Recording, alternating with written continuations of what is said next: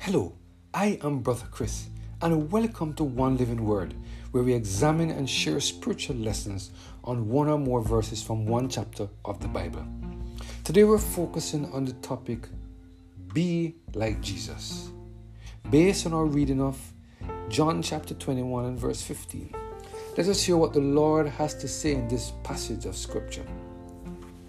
So when they had dined, Jesus said to Simon Peter, Simon, son of Jonas, lovest thou me more than these? He said unto him, Yea, Lord, thou knowest I love thee. He said unto him, Feed my lambs. Have you ever noticed that some of us behave as if we have the right to speak our mind, even if our words have a negative impact on the lives of others? Have you ever noticed how some of us speak to those who have been overtaken with a fault? It is as if we don't read or didn't read Galatians chapter 6 and verse 1, where the Apostle Paul said the following Brethren, if a man be overtaken in a fault, ye which are spiritual, restore such a one in the spirit of meekness, considering thyself lest thou also be tempted. Here, Paul makes it clear that when we speak to those who have been overtaken with a fault, it must be done in a spirit of meekness. I'm not sure, and I am also sure, that some of us have heard the phrase, I will give them a piece of my mind. I am sure there are some of us who are acquainted with the philosophy that once the statement we are making is true, then we should say it no matter how those who hear feel when we make those statements. I guess how it makes others feel is not really relevant. Well, when we examine carefully the life of Jesus, it is clear that he spoke the truth at all times. But what was also very clear is the fact that Jesus took into consideration what was happening to the hearer and how his statement would have impacted on them. It was the intent of Jesus to help those who heard to understand their weak points and do something to correct it. This is why Jesus chose carefully his timing when he spoke to Peter in John chapter 21 and verse 15.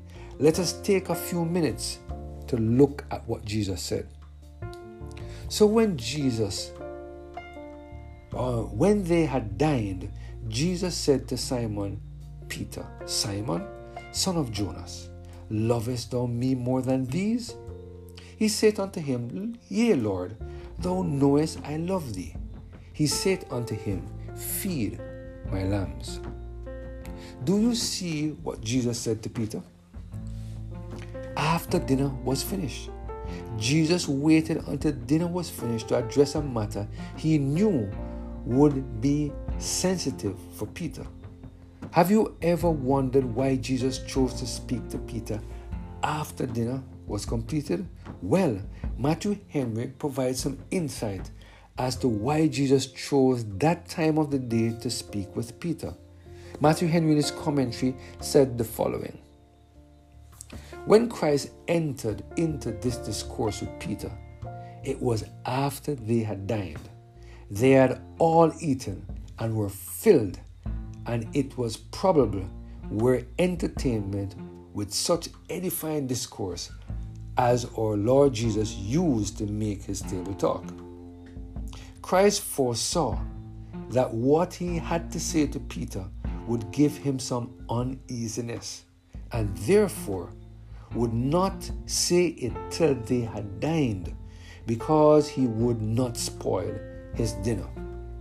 Peter was conscious to himself that he had incurred his master's displeasure and could expect no other than to be unbraided with his treachery and ingratitude. Was this that kindness to thy friend? Did not I tell thee what a coward thou wouldest prove? Nay, he might justly expect to be struck out of the roll of the disciples and to be expelled from the sacred college. Twice, if not thrice, he had seen his master since his resurrection, and he said not a word to him of it. We may suppose Peter, full of doubt upon what terms he stood with his master, sometimes hoping the best because he had received favor from him in common with the rest, yet not without some fear, lest the chiding would come at last that would pay for all.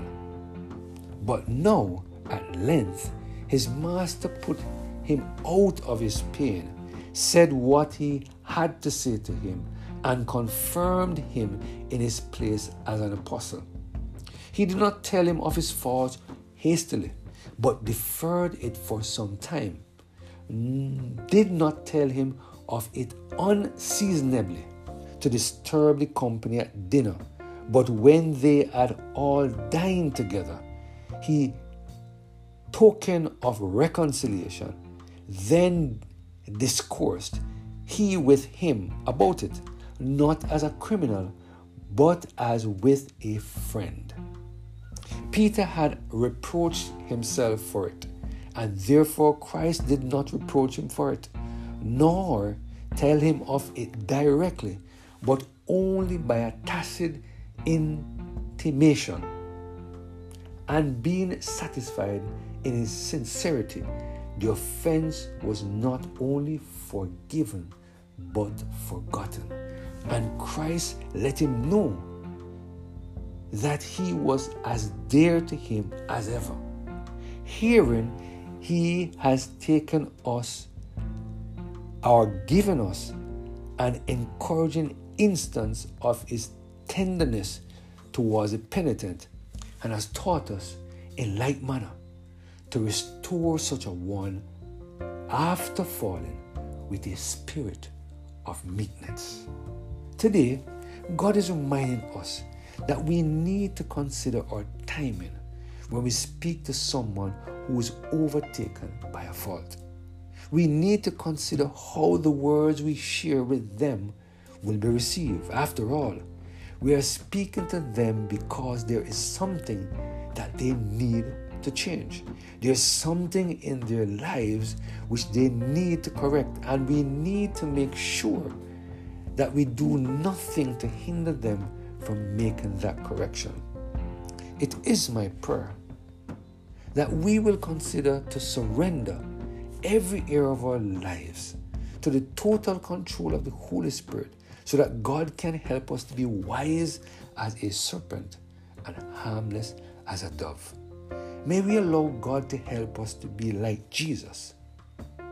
Choose carefully our timing when we speak to someone who is overtaken by a fault. Let us pray. Heavenly Father, we thank you for this powerful message. For the words you've given to us, we need to choose our timing. Heavenly Father, help us to connect with the Holy Spirit every day so that He can order our steps in accordance with your word and help us to choose carefully the timing of our speech. Thank you, Lord, for hearing and answering our prayer. Today we pray through Jesus Christ, our Lord. Amen.